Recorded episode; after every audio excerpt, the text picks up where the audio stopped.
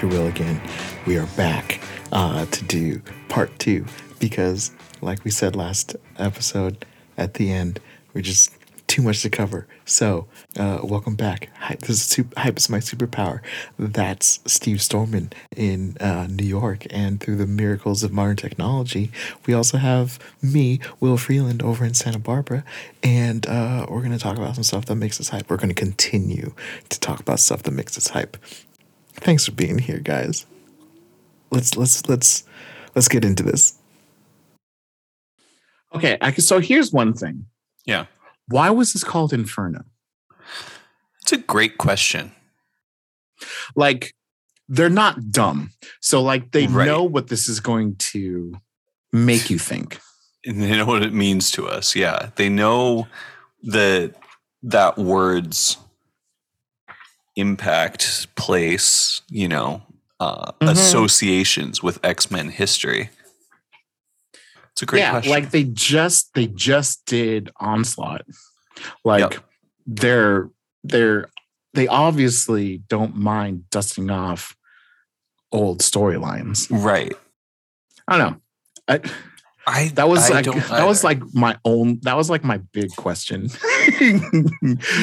Coming out of this. It's a great point.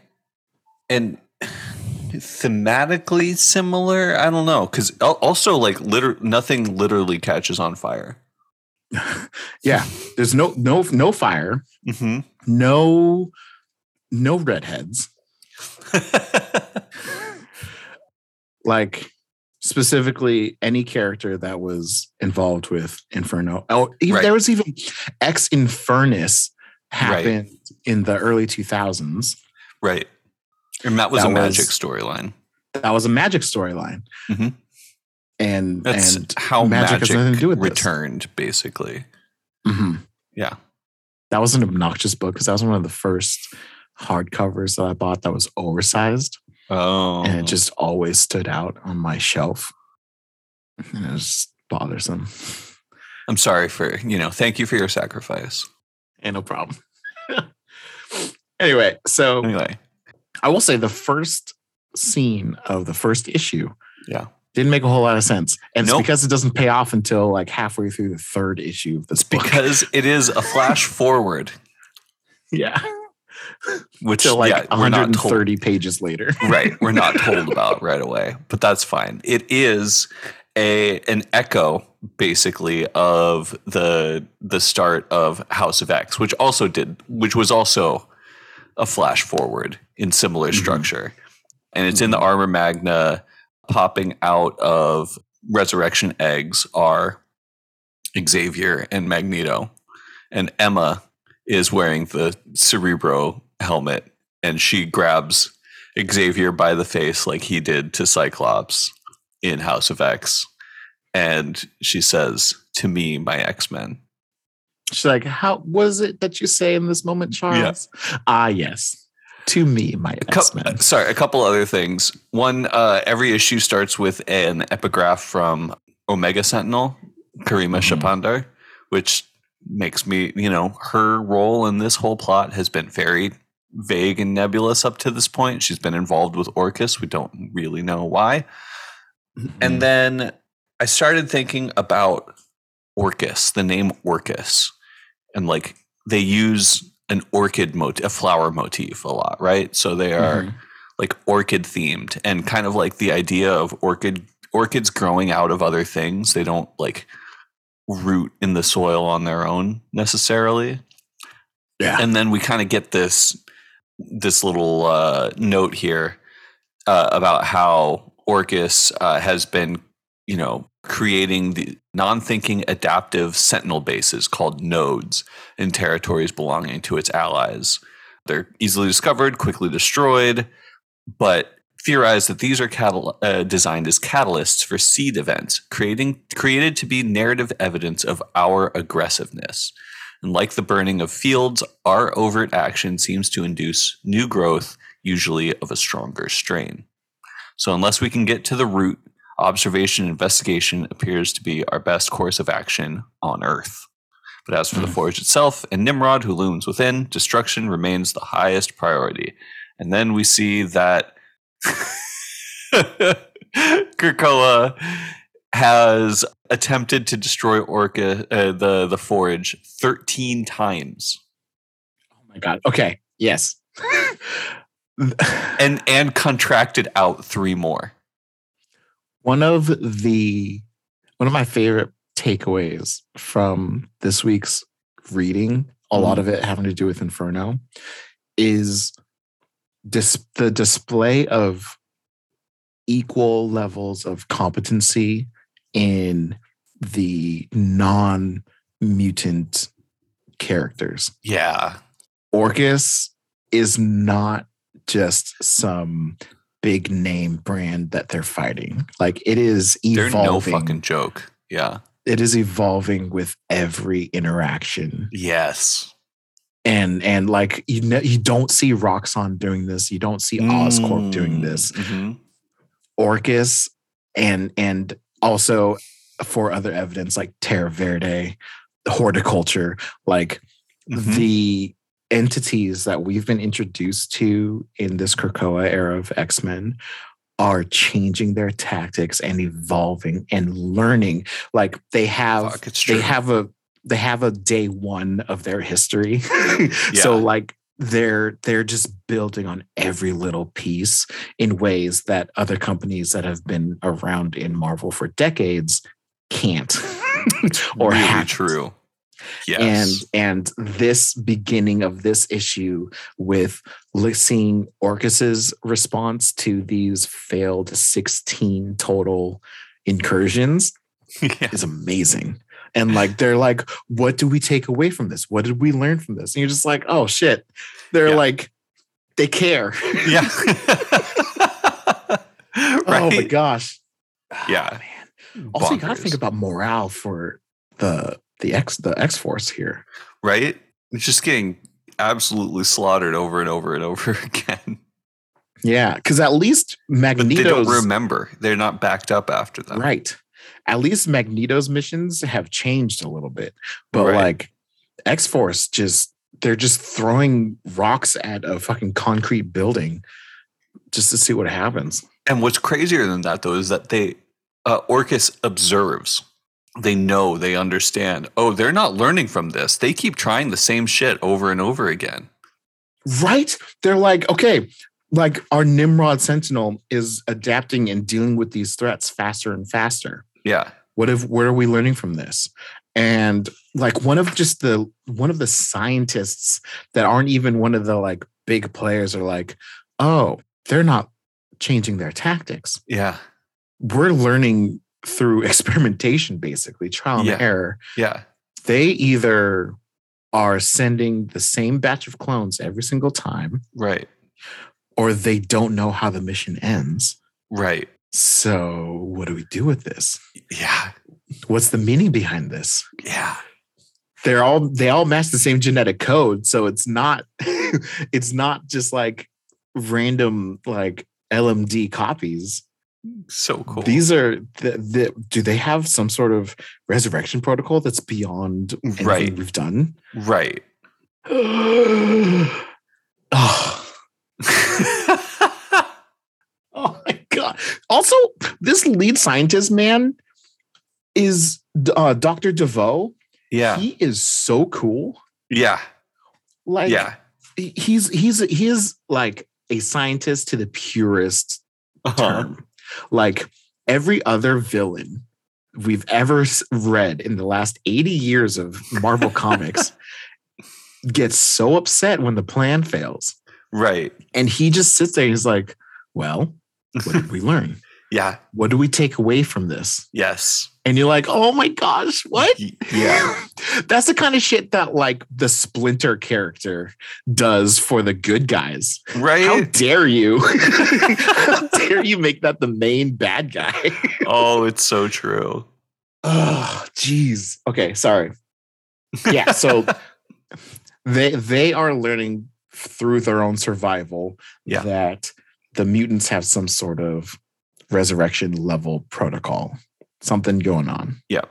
They've at least theorized it. Yes. Which ties into this whole feeding Ben Urich and his stories. Yeah. Oh, Jesus. So we haven't started the issue yet. I know. That's the intro. That's the intro. That is the prelude to issue one. This is all just sufficiently terrifying. Also, besides the ones that they've done themselves, the X-Men have contracted Technet, who is a great minor like Excalibur adversary from back in the day. Such fun characters. And a Brood Swarm through King Brew. Yeah. And a third one that is goddamn redacted because, of course, it is Jonathan fucking Hickman. How dare you, Hickman? How dare. But yeah, a full Brood Swarm failed the Forge attack. Like, dude, Brew's back is not in it. Yeah. Like, come on, buddy. The Brood? Like, it's fine. Oh, geez. Okay. Okay. And then we get a flashback to Moira 3. One of the early Moiras. When she got confronted by Destiny and Mystique, telling her it's been a while since we talked about House of X Powers of X on the pod, so I'll just say real quick, Moira MacTaggert, longtime X-Men ally, believed to be a human. Turns out she's a mutant. Her power is that was the only human to contract the legacy virus. Thank you. Yes. And her power is that when she dies, she is reborn and she remembers her previous life. But it's like, it's a self-loop resurrection. Yeah. Because it's not like time goes forward. Right. It's just her consciousness gets reset back into her original life. Yes. So she has lived her same, like she's always born, say like 1962. Yep. And she keeps on being reborn in 1962. Yes. And then when she becomes a teenager, her mutant power kicks in, which gives her all the memories of the previous lives that she's led. Yes, yes, yes. Which help her kind of change her path. Her first two, her first life was just a human life and she lived happy. She died old. And then her second life, when she met her husband, she couldn't get over the stuff that she ends up hating about him. And so they never end up actually getting married and she dies alone. And then her third life, she's like, okay, I'm going to get into this mutant stuff. And let's dive into this mutant. Yeah. Mm-hmm. Figure out what's going on with me, why I remember things, why this doesn't happen to other people. Oh, I'm a mutant. Oh, I'm going to cure mutancy. And then Mystique and Destiny show up and they're like, nope, you're going to die. If you do this, you will die. and also let's show you all the other shit going on. Yeah. Just like your future. Destiny is like, this is your future. This is the nature of your powers and this is your future if you keep going down this path. Mm-hmm. And eventually, you're only going to live 10 lives. Yeah. Well, you're only going to resurrect 10 times. Well, this is what she says, and this is, I don't know if this is a slight retcon or just something I didn't remember, but she says 11 if you make the right choice at the end. Right. Yeah. That opened up a whole other possibility. Yeah. Hickman, fucking dude. But here's kind of what pisses me off is like, say she dies. How do we bring her back? Like, how do we show her? How do we how do you do Moira 11? Because because House of X Powers of 10 basically cemented that the Moira MacTaggert we've had this entire time is Moira 10. Right. And if she dies and starts Moira 11, that's still this timeline.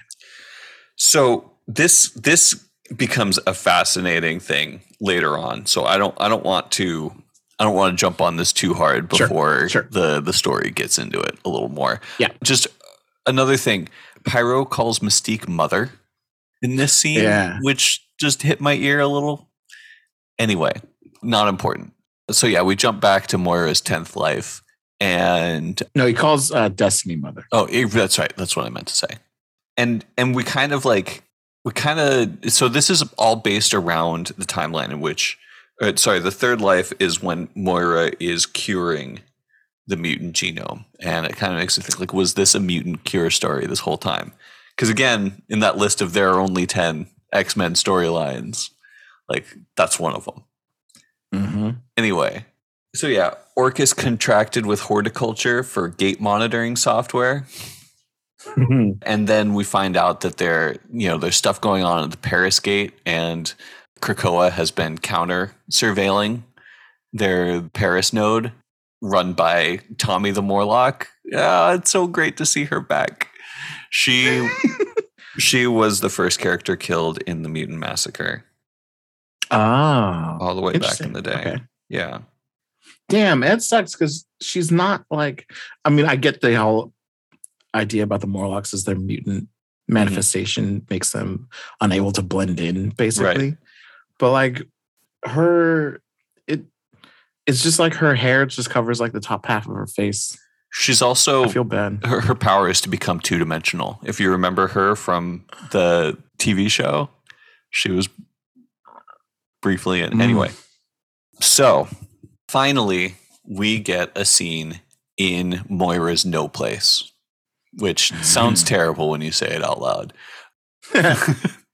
Xavier and Magneto come to visit. And basically they're kind of at their wits' end with the Forge. Right? With the Orcus Forge. Yeah, their repeated failure to destroy it. It's not going well. Yeah, and so they're just kind of like, hey, you've lived 10 lives. Yeah.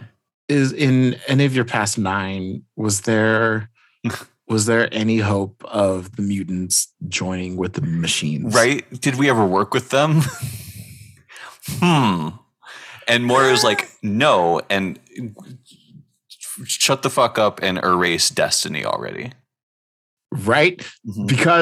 Because Onslaught Revelation showed us that we can delete files. Holy shit. Yeah. So anyway. So Moira, basically, she has 2 rules. One seems personal, and one seems real. So the real one is that we have to stop the Nimrod program from being created. Yes. That, but if the existence of Nimrod spells the downfall of mutants. Yeah. And then the other rule is never let Destiny be reborn. Right. Resurrected. Right. Which, from Moira's perspective, seems like Destiny will kill her. So it's a self-preservation technique. Right. And not necessarily she's going to bring about the fall of mutant kind. Right, right. So interesting. And I think Xavier and Magneto are starting to pick up on that. Right. Yes. They're totally. Like, okay, I get the Nimrod thing, but a precog, is that really a problem? Yeah. You told us to get Mystique on the fucking Quiet Council. Right. And we're not supposed to bring back her wife of decades. Like, yeah. I don't know, man. Yeah. This is getting a little ridiculous. We also learned that Moira has a little surveillance bug plant implanted in her elbow. GPS. Yeah, that she has been going on little jaunts out in the world, and they have been tracking her. Anyway, so then, we see a couple scenes of Magneto grabbing the Cerebro helmet, and Xavier going to Sinister for Destiny's DNA to go and destroy the memories of her, basically. Then after that, you've got a scene with Doug kind of going about his daily life. He and Warlock are now like just buddy with Krakoa. Like it's not just Doug and Krakoa now. Yeah. So it's Doug, Warlock, and Krakoa. So we had before in like the very first, like, you know, early days of Dawn of X, there was something weird going on with Doug and Warlock, right? And they kept saying things like secret must remain secret. And they clearly had something going on that they didn't want, you know, the honchos and the bigwigs and everybody else to know about. And it wasn't, and then it was never followed up on. And so now we thought it was that Warlock was dead. Or that Warlock was even there, like that everyone was supposed to think that Warlock was dead. But then Warlock started just like hanging around and they're like, okay. And he used Warlock as a sword in Ten of Swords. And after that, it just became public knowledge that Warlock is around. Yeah. We're like, okay. We're like, the fuck? Yeah. Right? Yeah. So if that wasn't it, what was it? And now we are starting to learn some things. Yeah, and so like Doug walks by like a plant and it looks kind of techno-organic-y. Yeah. And then it grows onto his body, and then the next cell or the next scene, Warlock or Doug has the techno-organic arm again, and then Warlock is just hanging out, just kind of talking. And like I didn't think anything of it. Yeah. Like I was like, that's weird, but there was no payoff. So okay, we're moving on. Like, okay, fine, whatever. I'm wondering, so Warlock is still scared of Bay. Well, she is terrifying. I guess. But like that coupled with the fact that Bay just opens her eyes when Warlock leaves was creepy in itself. But like I'm really curious if that's going to be a thing. Yeah. Yeah. Because like that was literally Warlock's like storyline in Hellfire Gala. That's right. When Warpath was like, just talk to them. Like, you're Doug's best friend. Right.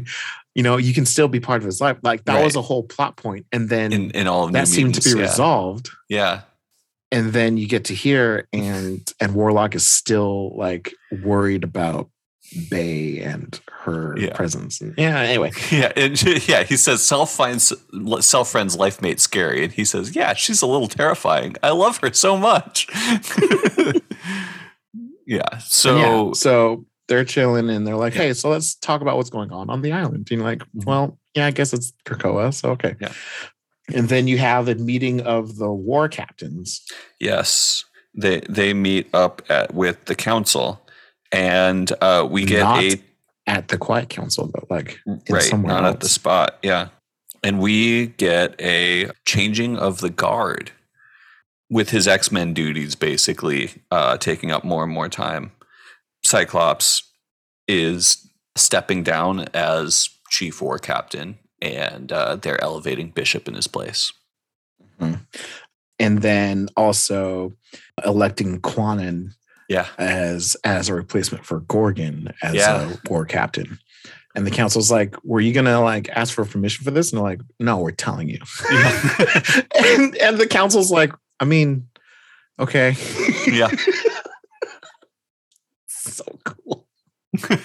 And then the council goes to their normal council chambers, and they decide to get down to business. You know, it's time to make change. We never really talked about what would happen in terms of succession to and from the Quiet Council. Should we have rotating positions? What's going on here? Should we bring in some new blood? Also, we have two. They're trying to force Mystique out, but do it in the least obvious, most obvious way possible. Yeah, it's pretty blunt. Mm-hmm. They're like, hey, so we have a Quiet Council.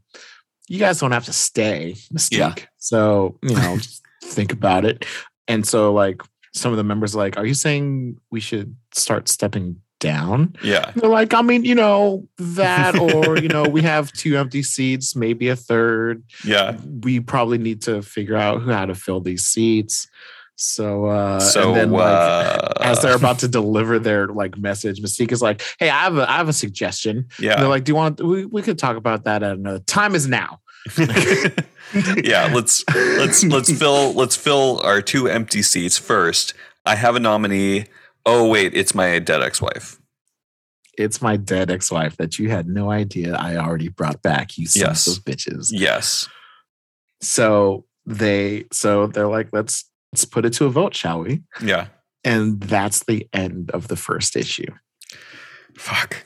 So like, so story plots, Orcus, X-Men, Moira, this, that, and the other. But the main thing, Destiny is back. Yes. We're going to vote to see if she can join the council. And she just steps in and she's looking young and spry. She's got a mask. Yeah. Yeah. So we don't know right away if this is actually Destiny, but spoiler alert, it is.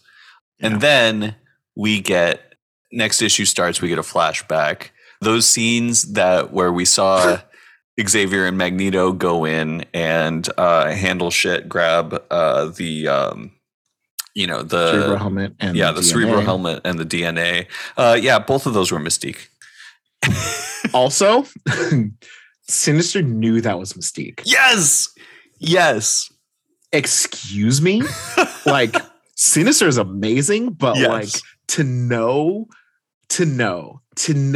Like how I want to know. I want to know. Why is Sinister so fucking cool? Right? And then he says, some people think they're clever.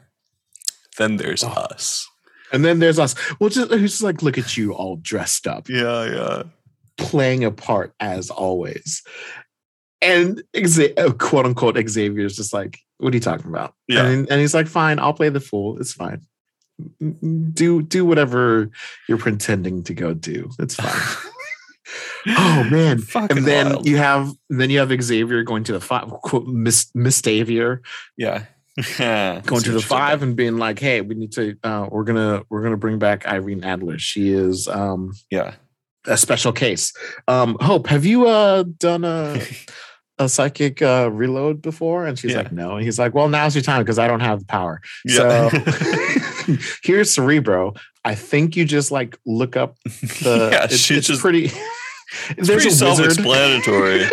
There's an upload wizard. Just read the documentation. You'll be fine. Just hit file open. Yeah. Right click, save as. And she's like, oh yeah, it's pretty intuitive. Look at that. Okay, moving on. And she's like, wow, yay, I did it. High five me. Here's your helmet back. And he's like, I don't need it. Keep it. Hey, five, keep a Cerebro helmet. Uh-huh. That's not it. That shouldn't happen. Also, the only flaw, like, I'm fine with it. We're just going to move forward. But like the semi-flaw is that Hope copies mutant powers. No one on the five is a psychic. Yeah. So that does have the potential for there's that small setback. But whatever. It's not a big deal at all. Like who else was Mystique going to bring in to do this? For sure. So now that she's been brought back, Miss Xavier is like, all right, five, take a break. This is going to be a special case. Let's, see you guys later. And they're like, all right, it's Xavier. We do what he says. So brings it back. Destiny gets. Yeah, all here's of the Destiny. She's young and hot. Yeah, I didn't know this is what she looked like. Is this this can't be the first time. No, we've seen under the helmet. No, but I mean, she's been she's very, also very like, old in every other appearance. Yeah, she's like, I mean, she was literally Sherlock Holmes, like, right? Yeah. So yeah, and they cover that with one sentence of like, it's an older file, which I guess for a precog you can do in like an original file, because they just, for like psychics and precogs, their knowledge base can just be downloaded from Fate. Right. So it's fine. So it takes a couple weeks to nurse her back to health. That was about 4 weeks ago. Yeah. And now we get to the now and the vote, which, by the way, Destiny just goes and sits in Apocalypse's old seat before the vote even happens. Right? Oh my God. What a flex. What a flex. Right there with Xavier and Magneto. Like, that's the power spot right there. Anyway. Mm-hmm. So they do the vote. And I feel like it's out of character for Nightcrawler to vote yes. I was going to say the same thing. I had the same note. Like he doesn't expect the vote to pass. And so he wants to do a solid for his mom, apparently. But like, since when has he cared about that? Like, that's right. Never been really a concern. They don't have any relationship. Okay, thank you. I was trying not to say that, but like, they don't have a mother-son relationship. No, they don't have any relationship whatsoever. So that felt out of place. But like, Storm being the badass she is like, this doesn't make sense. No, that's no for me. Yeah. And then pretty much all of the villains vote yes, and the ones see scenes that she's gotten to them all, right? Like, yeah, all the ones that might argue no, you get flashbacks of the back dealing that Mystique has been doing. For one, I mean, I think Exodus was the greatest. Yeah, convincing. Yeah, because Exodus only cares about the cause, the success, the success of humankind, and what better way to ensure success than to get a precog that can steer us the right way. Yep. And Exodus is just like, oh yeah, duh, that makes sense. Okay, yeah, bring her on. Yeah, perfect. And Sinister's like, I'm not going to be voting for this, and Mystique's like, you're going to. You know why? Like, why? Because Xavier doesn't want you to. Yeah. And he's like, oh my God, you're right. That's a yes. Absolutely. Well, ha ha. And Kate, not reachable. No. She gets Shaw in a fencing match in which she grows twice the size and 4 arms. But basically by saying Emma's going to vote against it. And then she also gets Emma with an interesting piece of compromise. Yeah. It was just like, how did you get this? And she's like, I have my ways. And it's just like a little flashback to her fighting 4 guards to steal this box, this black box. Mm-hmm. And whatever may be in it that Emma may want. Yeah. And so because of this, it is a 6-4 heroes versus villains minus Kurt. And so we now have our 11th member of council taking Apocalypse's seat on the summer council. I don't know. Like, I don't know if they really care about the summer, winter. Yeah, the fall. The seasons kind of fell off a little bit. Right? It's fine. Compared to the Araco seats are very purposeful. Like, yeah. But whatever. Oh, that works. Araco is just cool. Its own thing. Yeah. And then we have a scene with Nimrod and Omega Sentinel, and just being like, Nimrod's like, so what's up? What's up with you? And Omega's like, you know what's up with me. And they're like, what? What's happening? Oh man. Oh yeah. Man. Oh man. Okay. What else? So they go back to Moira and No Place. Yeah. And she freaks out that Destiny's been in. So Destiny's back. Returned. Yeah. And Moira's like, well, can you kill her? And Magneto's like, she wears a metal helmet on her head. Of course I can. Yeah. Oh my gosh. And the whole god. Yeah. And so she's just absolutely losing it. And and Xavier and Magneto are like, this is not, we've reached our fill of secrets and lies and all of this stuff. Like, this is not working. It's not working the way you want it to. Why don't we bring somebody else in on this whole thing with knowledge and prophecy and, knowledge of your existence? And that way we can actually build from a base of power rather than just like relying entirely on secrets. And they decide to bring in Emma Frost, and the reasons for it are very different for everybody. Basically, Xavier is saying we should bring her in because she's someone we can trust, and Moira is like, no, it's because she's someone who will understand the gravity of what we might be doing and what we're up against. Yeah, oh, man, there is an amount of respect on the Emma Frost name. Yes. And totally, it's from a different approach than most characters get. Yes, it's so true. And I'm here for it. Me too. I love it. There's one audio log that I want to just look at real quick. Yeah. There's this thing called the Krakoan Network. And it says the island lives, the island hears. And I'm like, excuse me.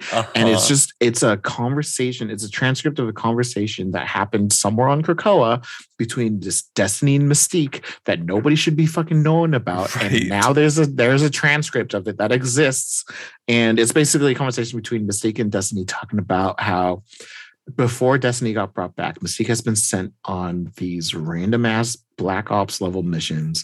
She's died a number of times, and Destiny's like, are you sure that's how many times you've died? And Mystique is like, you know what? I would not put it past them to have erased some of the deaths that I've had. And I'm just like, oh my God, dude. Like, Krakoa resurrection protocols are way too anomalous. Yeah. I'm not here for it anymore. So shady. Oh, you can erase save files. You can completely manipulate, like, just the concept that you can tweak how you get brought back. Yeah.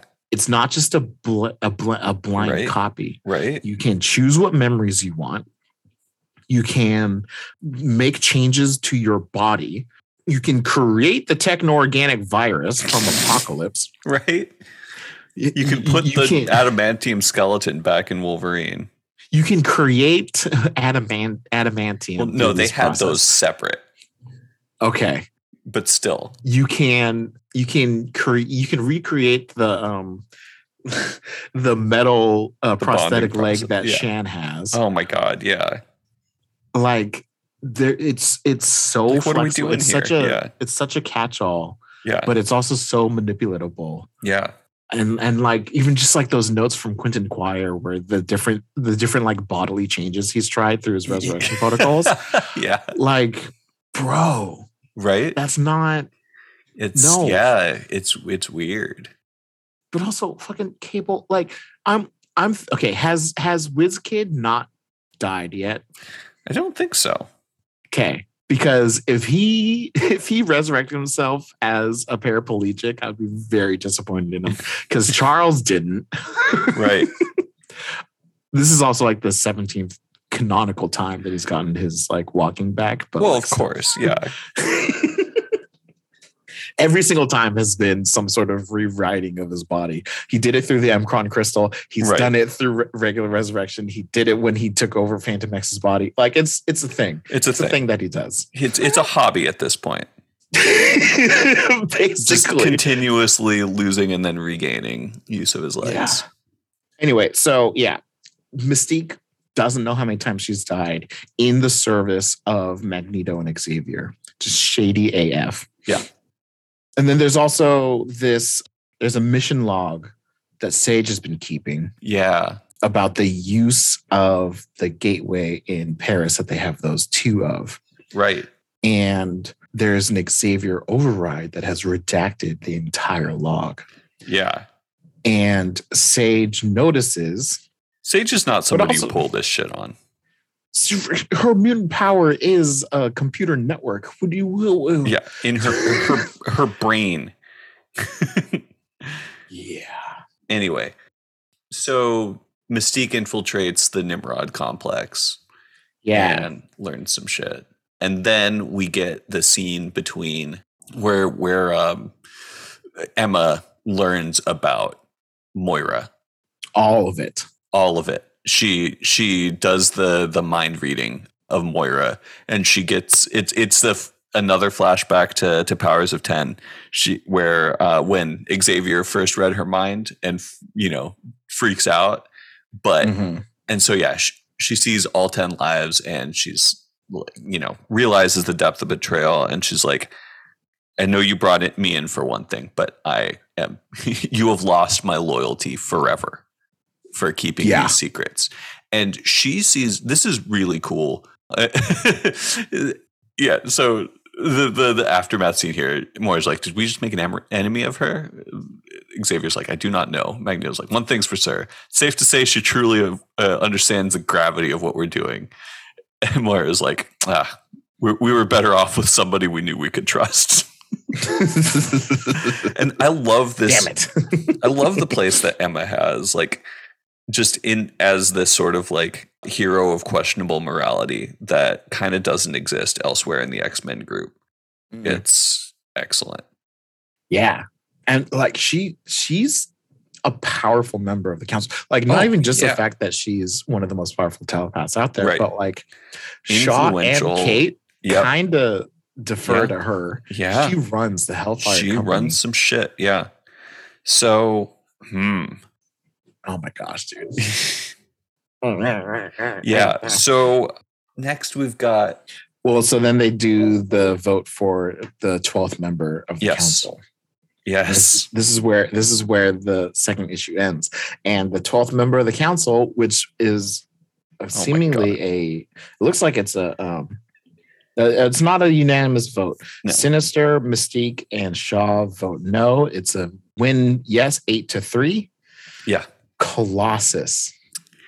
This is the person we know we can trust, right? Mm-hmm. And he, as we've learned in X-Force, he is fucking compromised. Completely compromised. This is the follow-up to Xavier saying, I was hoping we could talk at the end of X-Force. Yes. So we don't get the payoff for that in Inferno, but that's in my head now. Oh my sweet Christmas, dude! Yeah, and the fact that the seat that he's filling was Jean Grey's, but also table with the past X-Men, right? Yeah, Storm, Nightcrawler, and Colossus, but Colossus is so compromised. I know.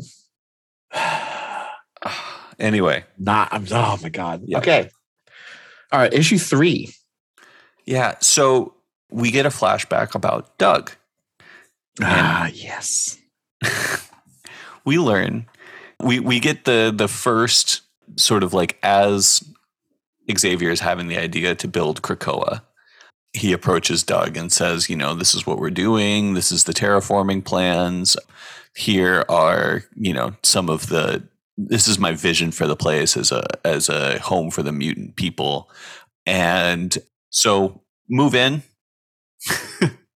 learn to speak the language, you know, get to it, hang out.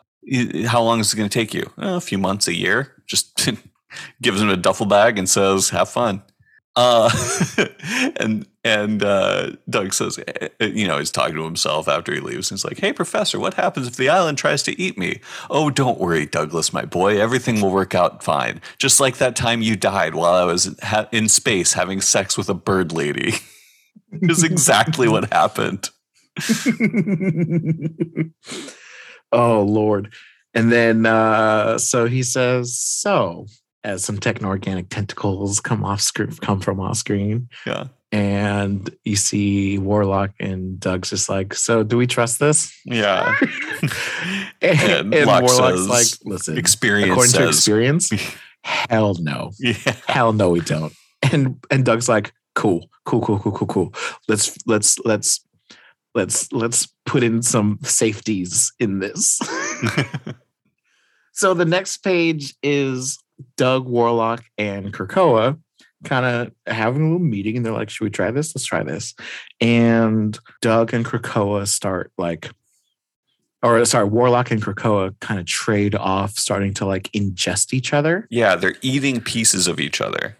So that like it kind of looks like we're working in a tech piece into Krakoa's roots, and now it's making sense that Forge is able to make all of this biotech. Yeah. That just clicked. Oh no. Oh, I'm sorry that this happened to you. Oh, that's That's why Krakoa tech works, is because it's part techno-organic. What is his technarchy? What is his race called? Technarchy, yeah. The Technarchy. It's part Technarchy. Oh. Oh, Steven. Uh-huh. Whatever got you there, man. I just thought it was cool. This changes things for you. Fuck. Okay. There's so many things that they could do going for. Oh no. Oh no. What? Oh no. Because we haven't seen the Technarchy since Annihilation Conquest, but like, yeah, they've mostly. Oh, sorry, the Phalanx. The Phalanx. Yeah. That's the word I was looking for. Oh man. Yeah. Oh. Okay, yeah, let's keep going. And the Phalanx was the end state. Well, no, we did see Phalanx in Powers of 10. Yes. Phalanx was the end state of the Machine Empire. Yes. Oh. Oh, now I'm freaked out. Oh. Oh, no. Oh, God. Okay. Wow, Hickman. Next one, stop. Oh my God. And so, okay. So anyway, this is all done in secret. So no one but us, Warlock, yeah, Doug, and Krakoa know that Krakoa is part techno-organic virus. Yeah. So when this whole time, when Doug and Warlock have been saying secret must remain secret, this is the secret. This is a secret. This is the secret. This is a bold, underline, all caps secret. Yeah. Oh, gods. Okay. Yeah. And then you have a flash forward for 1 month later when resurrection protocols are being tested out and they bring back 2 of the 5 cuckoos. Yes. And then another one after that, another month later, you have Doug showing Xavier being able to use plants to build buildings. Being able to use Krakoa to build the gates, warp gates. And then now, instead of doing 1 month after that, 1 month after that, now we're doing 4 months ago to like change the frame of reference of time. Yeah. And then 4 months ago, we have Ripped Beast, in shape Beast. Yo, he let himself go in 4 months. Holy crap. 4 months. That's impressive. It took me 20 years to get to how out of shape I am. Beast. Oh, man. But, oh, my gosh. And then, so, yeah, he's just like, hey, so here's some more plant tech stuff you can use. And Beast is like, you use this using, like, the cadavers that I gave you. And Doug's like, yeah. All of them, each one deceased from complicated. Yep. And it's like, yes, your instructions were followed to the letter, Dr. McCoy. Trust me, I remember. It was gross, super gross. It's like, oh my, so many potential possibilities. Well done, son. Well done. And it's just like, Beast. Right. There's the workings. Oh, God. Yep. There's work to be done for, and so many fascinating possibilities in front of us. So many possibilities. And then 2 months later to 2 months ago, you have the talk of, Xavier asked me to make this No Place, which Krakoa will not be able to listen to. But now that Warlock's tech is woven throughout all of the island, which they don't know about. Yeah. Yeah. Krakoa can't hear, but we will. And then they create the No Place to 2 days ago with the conversation about we need to burn Destiny from existence. And you just have Doug hears it. Tech, dude. So also you have this representation of Technocoa. Yeah, that's a good name for it. That's it's creepy looking too. Yeah, it's all red and purple and yeah. And then you have Doug just being like, "Damn it." Yep. Good lords. And then we shoot to back to present. Yep. And Destiny screwing with the cuckoos. Yeah. Being like, so which one is which? And they're like, we don't have individuality, even though one of us dresses in black instead of white. And and Destiny's just like, well, one of you is going to survive. Yeah. And they're like, which one? And she's like, you guys have no individuality. I couldn't tell you who walks away. And, yeah. And they're just like, one of you, two of you will find love. Three of you will not. One will be changed in Otherworld and one will never recover. You're just going to drop that. Good Lord. Right? Dude. Prophecy bullshit. Oh my gosh. Fucking Hickman. And that's her like mic drop as she go as Destiny and Mystique go and meet with Emma. Yeah. And Emma's like, so we need to talk. Here's everything you didn't know. Yeah. Because this is all one single lifetime for these guys. Right. When Moira's lived through 10 of these. Yep. And so Emma's just like, all right, now you guys know. Yeah. Here you go. And they're like, holy shit, what the fuck? And they're like, I know. And then they're like, okay, well, we need to do with this. And they're like, yeah, we do. And then you go to Moira going through her secret gate in Paris. And apparently she's been tipped off by Orcus agents, and they go and pick her up and take her somewhere, kidnap her. And then you have a conversation between Magneto and Xavier, sort of like falling apart. Like they've been super best buds throughout the Krakoan era. Yep. And their values are starting to shift. Finally, some dissension in between these two sort of like prime makers of the state. And it comes down to the same argument they've always had. Yes. Of just like Xavier is blindly believing that this is the future. And Magneto's like, but if this isn't, like we need to deal with this. Yeah, we need to be ready to, we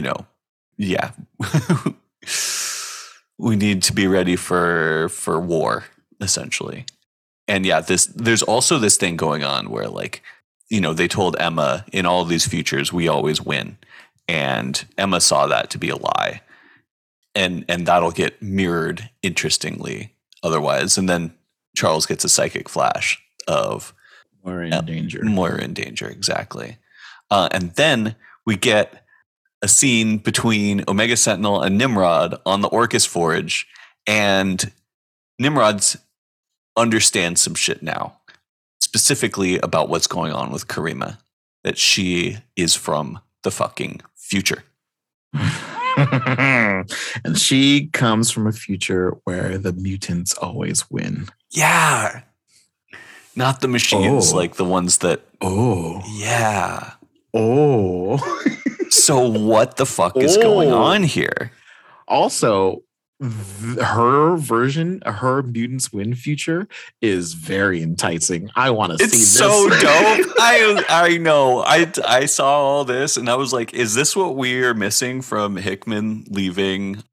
I know. X titles. So the children. So the vault opens. Yeah. After millennia in there, and the Children of the Vault show up. And they're like, hey, it's time for humans to win.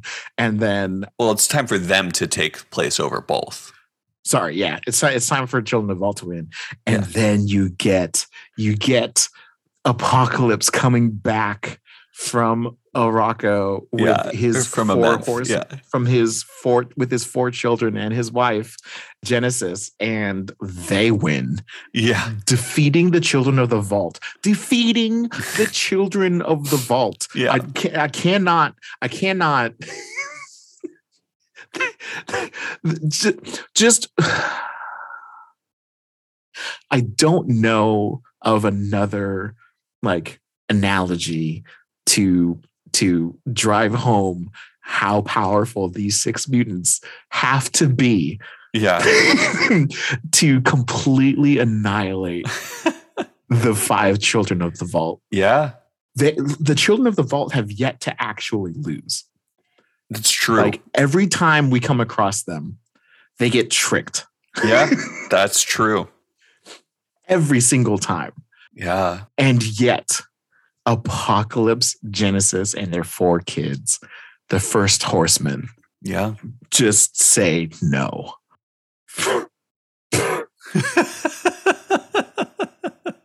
Oh, Lord. And then, so yeah, so in that future, Nimrod gets created, but he gets created too late. Yep. And the mutants are already able to destroy the timeless machine gods called the Dominions. First of all, hold up. I haven't seen any of these before. They are crazy looking. The Dominions? Yeah. Yeah, they look new. Yeah. They look like a blend of the Phalanx and like Celestials. Power Cosmic. Yeah. Like as far as the coloring, the shape is very celestially, but short. Like only 40 feet tall instead of like 1,000 feet tall. Yes. But also there, so in this like referential story, the mutants win by capturing the celestial powers, life and death, and using the Phoenix Blade, the child of the sun, who wielded it with vigor, destroying Titan after Titan. Yeah, we get the Phoenix Blade again. Fucking remember Corvus from the Rise and Fall of the Shi'ar Empire? Yeah. The Rook Shear Blade? Let's go. So that Phoenix Blade was like a blue fire phoenix, and this one looks to be shaped like a spear. Yeah. That was a giant sword, like Swords like Buster. FF7. Yep. Yeah. Swords. Like Swords Buster Sword. Like Clouds Buster Sword. Anyway, but the four mutants here, one looks to be like a Shi'ar character, just judging by the like outline. Yeah. But I'm just curious who those four are, and we're never going to know. No, of course not.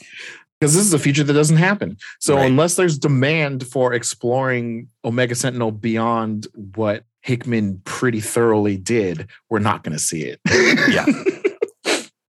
So anyway, we get that full backstory of Omega Sentinel is the only survivor of that tech race, and she shunts back in time to try to hasten the creation of Nimrod so they can better fight the mutants. Now we get another goddamn infographic. And then we get a Hickman special infographic that takes place within Moira Life 10, detailing Omega Sentinel. Yeah, her time jumps. And her timeline and the stuff that she did in her prime timeline. And then you have Moira Life 10A and Moira Life 10B, which is 10A is Omega Sentinel's initial timeline to when she time jumps and goes back and tries to hasten the creation of Nimrod. And then where the trickster Titan, not trickster God, because it's not Loki, but the trickster Titan, which is the last one that they fought, captures her and pushes it back through time to where we are now.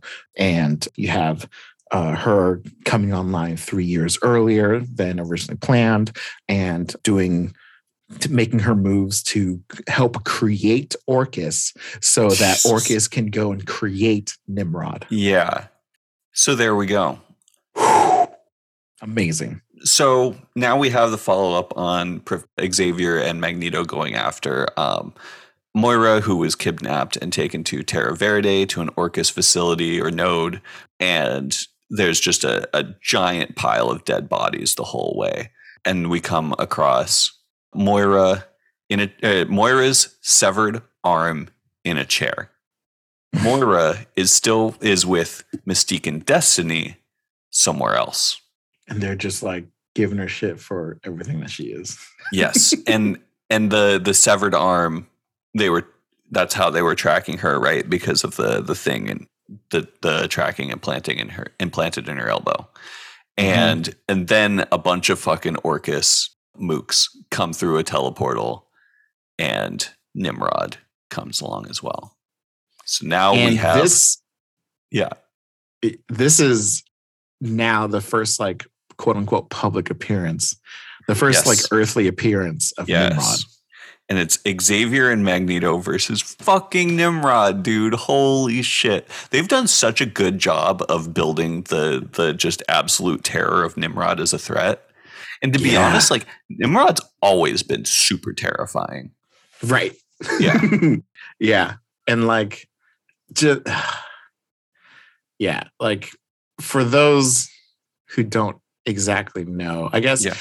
So before I really got into comics, for me, I always envisioned Nimrod as the like evolutionary end of a Sentinel. Yes. Basically, like if you take a Sentinel and keep on improving on its design and keep on improving on its function, the end result at the very end is a Nimrod.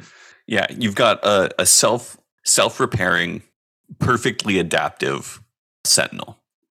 And the X-Men have almost never beaten Nimrod. Like, Nimrod was like, you know, the main sort of like threat in Days of Future Past. It came back to the present and they were being chased by it and Master Mold. And in order to get away, they pushed it into the Siege Perilous because they couldn't actually beat it. And that's how Bastion was made. That's how Bastions are made. So on top of that, something that stood out to me in this Omega Sentinel, like filling in, because she even refers... Her story is Days of Future Past, right? Before tech, right? Yeah. And she even said, like, she even name drops.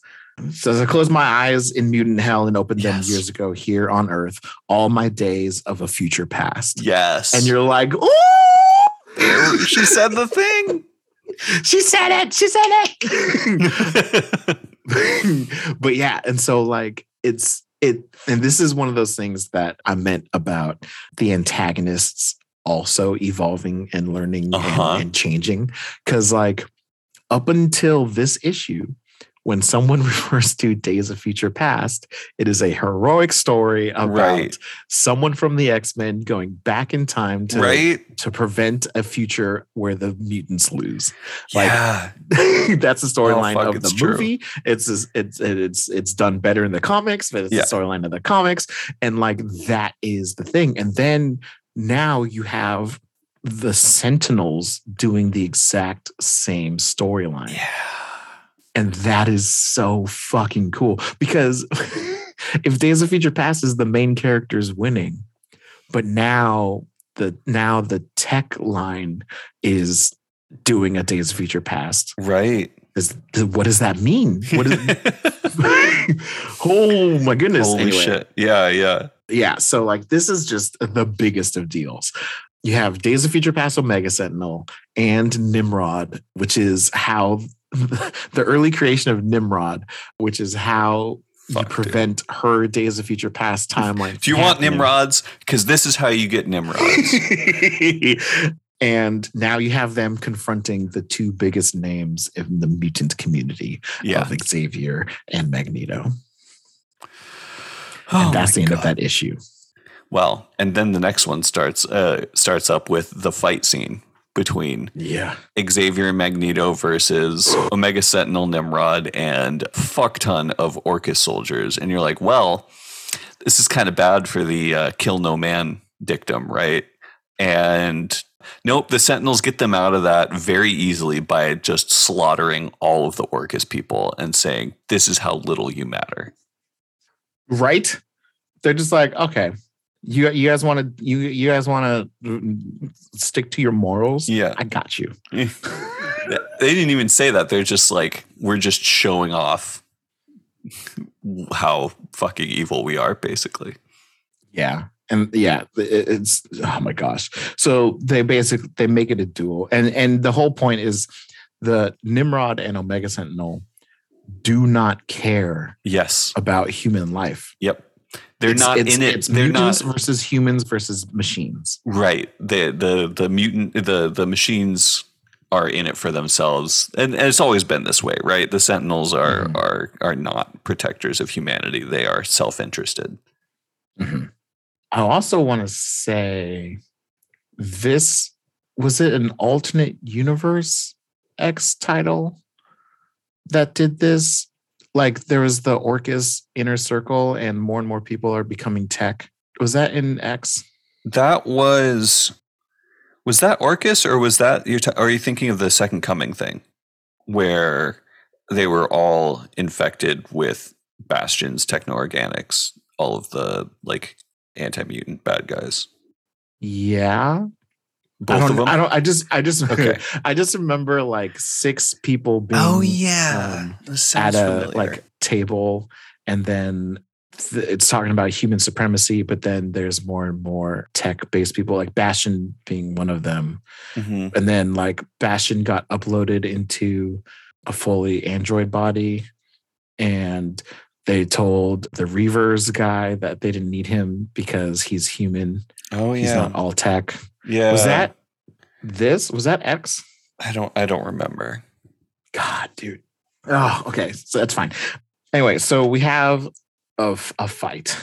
Yes, and also confirmation that Xavier does have some telekinesis. I think he's just making the circuits explode with his telepathy.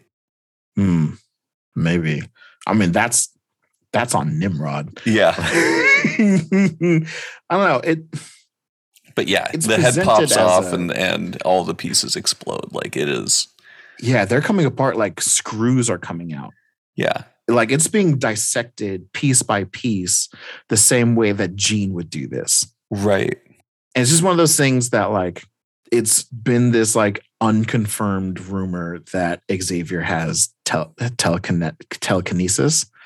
Yeah. In Hawks and Pox, he exhibited it unofficially because Mystique had a flash drive in her hand when she was doing a mission for Magneto and Xavier was like, no, it's ours, and then just grabs it from her hand or, like, just gets it from her hand and it's in his hand again. Huh.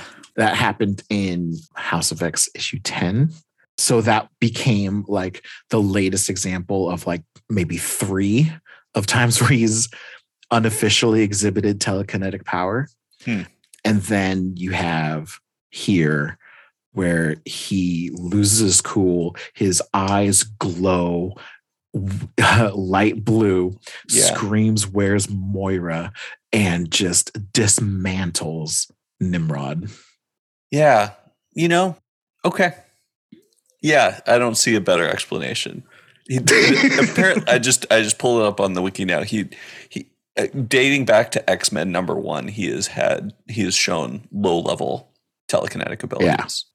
It's just not what he's known for. Right. It's one of those things where it's like Prodigy's chrono spatial analysis thing that she has. Right.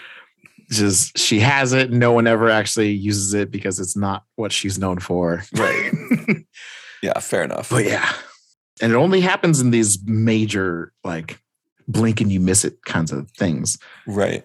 You know, this one's kind of hard to miss. Anyway. And then Destiny, we go to Destiny and Mystique, and turns out they have Moira in her no place. Yes.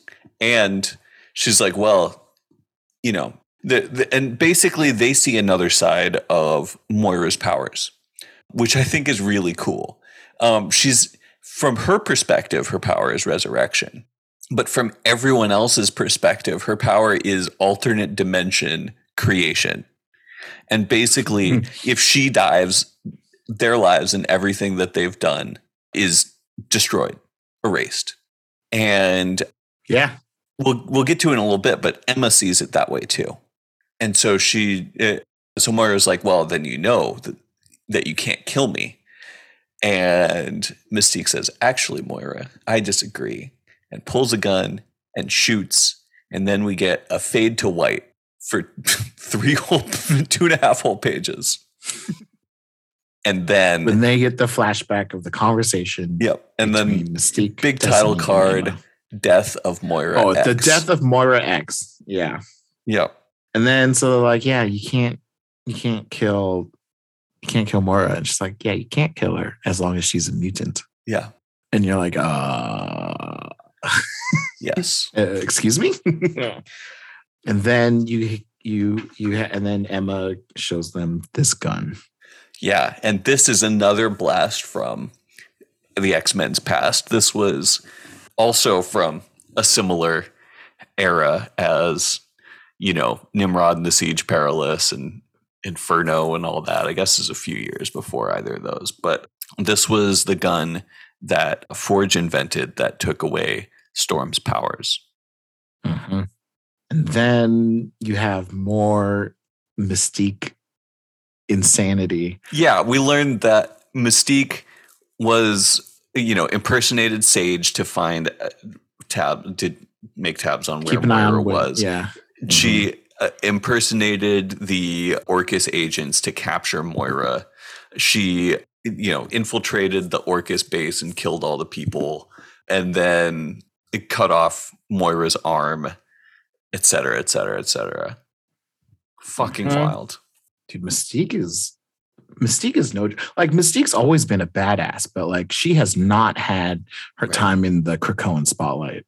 She also gets a random haircut in here. She does, but she also can control the length of her hair. I guess that's true. Yeah, because it's not even like a change in artist, right? Yeah, she just decides she wants to look different. Yeah, she controls her body at the molecular level. Yeah. Like, the fact that she's not. They argue that she's not an Omega level mutant is just kind of unfair. Well, that's a good point. Yeah, it's only like you could be. Isn't Gold Balls like an Omega level, like, right? Gold Baller. Like, nobody. I mean, he's approaching the theoretical limit of making gold balls. I mean, they're eggs now, but yeah, yeah. It's just weird. I just wanted to say gold balls 15 times in a row. That's totally fine. Anyway, so it turns out they shot Moira with that gun, and now they're like, well, now we can kill you. But Destiny's like, well, this is a crazy nexus point, and it's. What we do here will matter very greatly for the future. Mm-hmm. And it boils down to Moira's just like, I'm trying to save us. And Destiny's like, no, you want to cure us. You still see the X gene as something to cure. Yeah. And that's, and she admits it. And Moira just says, yes. And that's like, I did not see this coming. Mm-hmm. This is a big stretch for more or stretch. I don't know. This is, I didn't see this in any interpretation of Moira, both before House of X Powers of 10 or during it. Right. It's only until Inferno. Like, they set it up during Inferno. I guess the way I see it is like, this connects to why she didn't want Destiny to bring her back. Yeah. Or why she didn't want to bring Destiny back. Right. Because Moira 3 creates the cure, and that's when Destiny kills her. Right. So then if you look at it as she spent every single lifetime figuring out the key to introduce the cure and survive. I guess. And right. So like it's never, even though she joined Apocalypse, she joined Xavier, and she joined Magneto in different lives. Yeah. And she joined the machines in another life. All of them were research for her to understand the X gene, to the point where now in Moira 10, she can eliminate the X gene safely, quote unquote, because Destiny's dead. And she knows that, as Destiny warned her in Moira 3, the second she creates the cure, that's when Destiny will come to kill her. Yes. And that's why she doesn't want Destiny to come back. She wants to create the cure. Yeah. And she wants to live. Which makes me kind of question, if that was her plan the whole time. Right. How is she going to use Krakoa to do it? Right? How did any of this come to be what it is? Well, I mean, maybe there's some sort of deal or understanding between her and Krakoa about somehow either feeding Krakoa all the mutants and getting rid of the X gene, or she works it into the gateway portals. Well, she says her cure works by preventing anyone from ever becoming a mutant. It works before the X gene even manifests. The children, they grow up never knowing what they lost. Yeah. And so, just still genocide. Like, it's just early. Yeah. Yeah. So it gets real. It reintroduces speculation on key characters of Krakoa, of the Krakoa era. Yeah.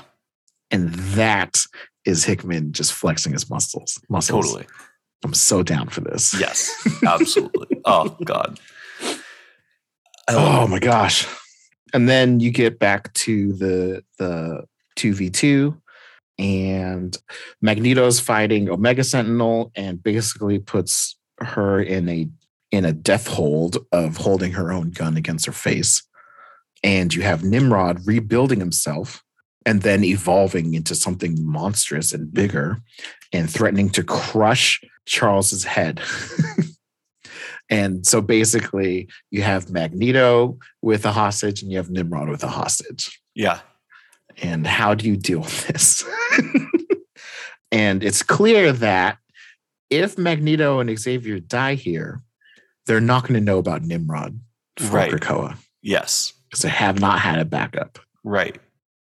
Which we've proven in other storylines that you could just psychically reach out to literally anyone on the planet, right, just let them know, but whatever.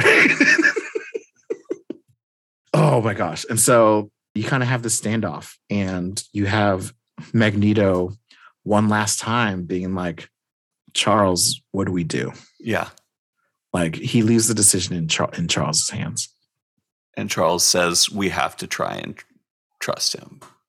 Yeah, and because Nimrod's basically like, I still need Omega Sentinel, I will trade lives. Yeah. Well, it's that Nimrod is here and online, right? It's also where that Moira isn't with them. Like, if they don't do this, they will be on the wild goose chase after Moira in Orcus forever. Yeah, and so Nimrod and Magneto come to this agreement of just like, we let these two go and you and I do get out because we both know that we're not walking away from this. Yeah.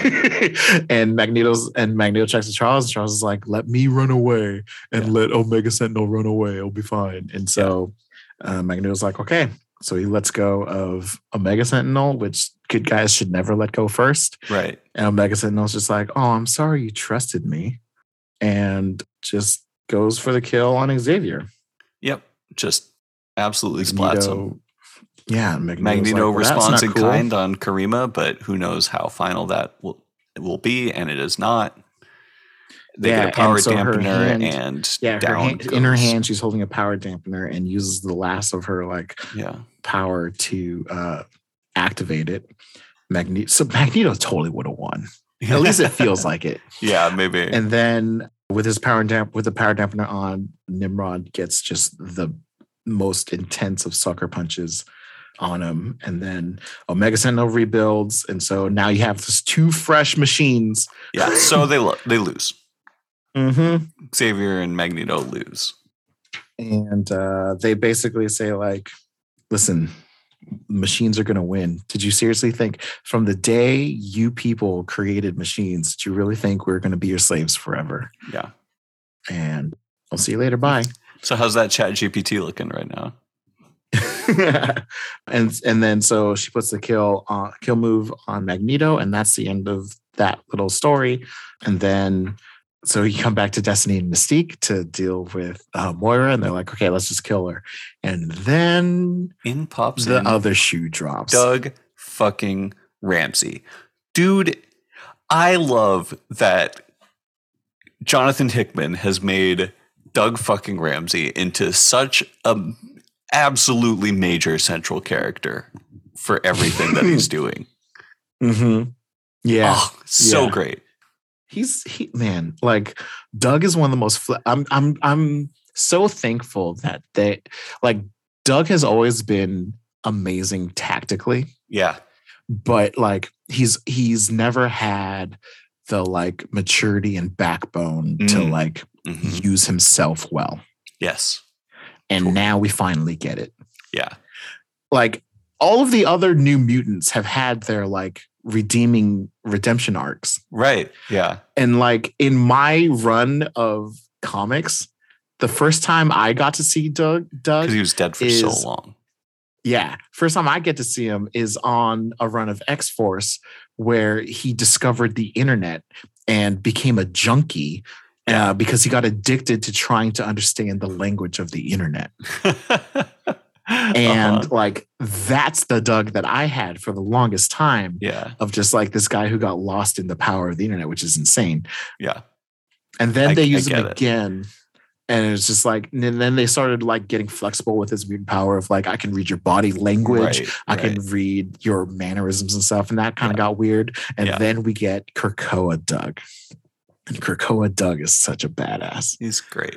Oh my gosh. And so it basically says like, I hear the things that you're doing.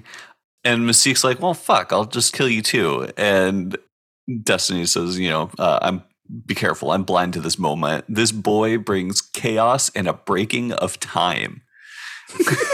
And he just shrugs it off. He's like, oh, wow, that sounds serious. And well, like, hey, look, you like, know. I could kill you.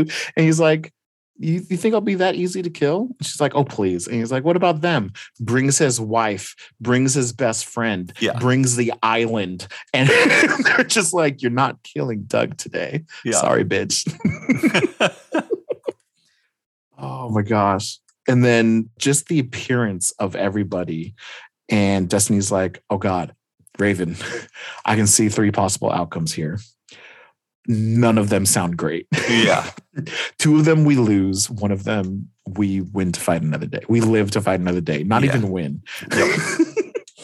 And it basically the path of least resistance and the path of their survival, their being Destiny and Mystique, is to let Moira go with Doug and party. And then Doug gives Moira a techno hand. Yeah. Which that's going to have payoff. Right? Is she going to join the machines now? Is she going to get Phalanxy? Mm-hmm. Because she got shot, so she's not a mutant anymore. Right, exactly. So Doug's like, Krakoa's going to let you use this gate one last time. It'll get you a head start. We'll see you later. Yeah. And they're like, good luck. And Destiny and Mystique are all pissed. And they go about their ways. And then we get to the flash forward resurrection of Magneto and Xavier. Yep, the one that we saw at the very beginning. Emma brings them back and she's like, hi, welcome back. And they're like, how long have I been gone? Like, don't worry about it. The whole council's here, by the way. They all know all of your secrets. We told them everything. Yeah. Fuck yeah, Emma. And dude. Yes. Right? Like, that makes so much more sense to have the entire council in on this. Totally. And they're like, we're not telling everyone. For now, we're keeping this to the council. But, you know, we agreed you weren't wrong to keep secrets. You were just wrong to keep them to yourselves. So now it will be held by all of us. The Quiet Council is a curse now, not just a burden. But we skipped over another really awesome Emma line earlier where she's saying, like, my telepathy works subtly different than Charles's, for example. He sees the strengths in people. I see weaknesses. And so when she read Moira's mind, she learned all of this shit. Amazing. All of the things that Moira wanted to keep from her. I just you know, you're so right though. Like that single line, like just adds this extra layer of how telepathy is used, and also this depth to fucking Emma. Like it makes perfect sense for her character as we've known her forever. It's just like a subtle recontextualizing of fuck, so cool. Which makes her such a good teacher. Like if her telepathy works in a way that she sees your flaws and your weaknesses, but then she uses that to instruct you on how to be a better mutant. Like, hi. Yeah. It's just so cool. Oh my God. Okay. And then, so we have this like rundown of the like, the groupings of the Quiet Council, of the nation's founders, showing Xavier and Magneto with Krakoa in the background, the always faithful Storm and Nightcrawler, the trustworthy, and just make sure to single out the non-trustworthy, trustworthy of Colossus. The innocent children, and shows Doug, and then the broken keepers, and shows Emma. The heroes, and it shows Kate, thank goodness. The villains show Shaw. Yep. The killers, Destiny and Mystique. The liars, and it shows our favorite liar, Sinister. Yeah. And the true believers, and it shows Exodus. And it's so cool. Krakoa was created to last, to endure the end times, built on hope, paid in full, and able to withstand any force that would rise against it. We built the walls high and locked ourselves inside forever. And then my issue has a splash page at the end, to be continued forever in Immortal X-Men. Oh, dude, 2 books of that have come out already. My God, dude, it hurts me to be so far behind. I want to read all this shit. You're hilarious. Dude, you're 23 years behind. Don't.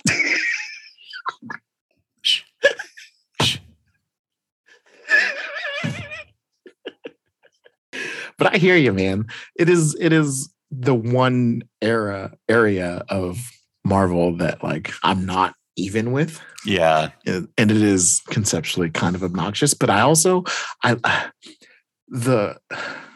this is so separate from the rest of 616. Like it has like bleedings out here and there, right, but like it's so well compacted that like it feels like I'm on 2 different timelines anyway. Yeah. Totally. And like, I'm fine with it. It does suck knowing how big of a fan I am of Krakoa X and knowing that there's more in existence that I just haven't read yet. Right. I'm with you on that for sure. But man, what a book. Indeed. To just drive the point home, we spent almost 2 hours on 4 issues of comics.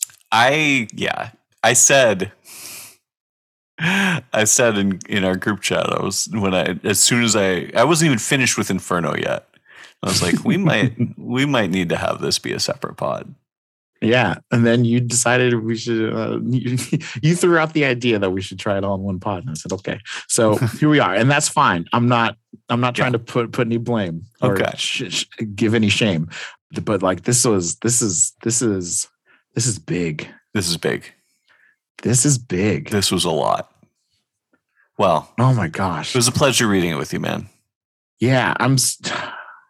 I'm so glad that we're reading the Krakoa era X titles together. Me too. It would be painful. God, dude. Otherwise. Wow. There's so much. There's so much. Oh my Lord. I'm really excited to see what comes. It's incredible that Inferno leads into Immortal X-Men. That is impressive. Yeah. You know what else came out? I think I said this last week or last episode or 2 episodes ago. Is Hellfire Gala 2. Oh, yeah. So because they said that they want this to be an annual event. Yeah. And that's come out. Several months ago, I said to somebody at the comic shop, like, oh, yeah, I'm way behind on Krakoa X-Men. I just read the Hellfire Gala. And they're like, which one? It's like, you bastard. I didn't know there was more. I will say, the second Hellfire Gala did not come out in a giant red carpet edition. Okay. At least not yet. But it is 10 issues. Okay. X-Men Unlimited. Well, I don't know. X-Men Unlimited Infinity Comic 50 through 55. And then X-Men Hellfire Gala 22, number 1. The Secret X-Men, issue number 1. Amazing Spider-Man, number 9. And then Free Comic Book Day, Avengers X-Men, number 1. Interesting. Amazing Spider-Man. Dude, so, and that's written by Zeb Wells. And dude, Amazing Spider-Man's getting some heat. Yeah, right, you mentioned that. I read a really bad review on like Polygon or Kotaku or something also. Yeah, so I'd already expressed that it's kind of weird that they broke up him and Mary Jane's with that other guy. Right. Apparently the world is not happy about this. the comic book reading world, but then also the fact that he's working for Osborn and the fact that he has an Osborn built spider suit right now. So he's got a glider and he has spider pumpkin bombs. Like, oh, super. Yeah. Weird. So we got introduced to the glider at the end. It was like one issue in the second volume of Amazing Spider-Man. And apparently he sticks with it. Okay. And then there was the one side issue where Vulture got all pissed at Pete for his for granddaughter Tiana finding out through quote unquote Spider-Man that he was a bad guy, but she's dating Miles Morales. And so Vulture kind of just almost kills Pete, even though every other time the two of them have dealt with each other, it's been in passing. I appreciate the story and I'm gonna let you finish, but we've been at this for 4 hours and I need to pee. Okay, fine. Anyway, yeah. So he basically just the fact that Toomes got the upper hand on Pete in Zeb Wells' run is not getting digested very well. Also, apparently, and I haven't read this issue, but apparently Pete says something about how he loves Mary Jane like a sister. Yeah. I think that was something that he said to Black Cat, and she saw right through it or something. Oh, okay. Yeah, because I don't have the context on it. I've only seen that one quote. But anyway, so next... What do you have? Do you know what you have up for next time? Yes, I have X-Men Unlimited number 28, Bishop, The Last X-Man 9 through 14, Magneto Dark Seduction 1 through 4, X-Men The Hidden Years 8 through 13, and if I get to it, X-Men Search for Cyclops 1 through 4. Oh yeah, Search for Cyclops. Okay, because we gotta find out what happened to him after the 12. Got all 12. Yeah. I've got Edge of Spider-Verse, which I think is basically a compilation of short stories of finding other spiders in the multiverse, because they're gonna, I think there's an end of a death of the Spider-Verse. Okay. So they're ending the Spider-Verse era. So they're building up to that. I have volume 11 of Jason Aaron's Avengers, dealing with multiversal Avengers stuff. The other half of the Captain America titles, which is the Sentinel of Liberty, going for Steve Rogers' Captain America. Okay. And then, funny that we brought this up, Volume 3 of Amazing Spider-Man, of Spider-Man on the cover on his web glider going against Hobgoblin. So okay. Weird. Yeah. Yeah. So we'll see. We'll see how that goes. But anyway, let's put the outro music here. Okay. And then let's go get dinner. Let's go to the bathroom. Let's call it a thing. All right. Good man. Episode. That was great. Yeah, 13 episodes. I'll film the 2 minutes. Sure. Appreciate it. Thank you. Anytime. Peace. Later.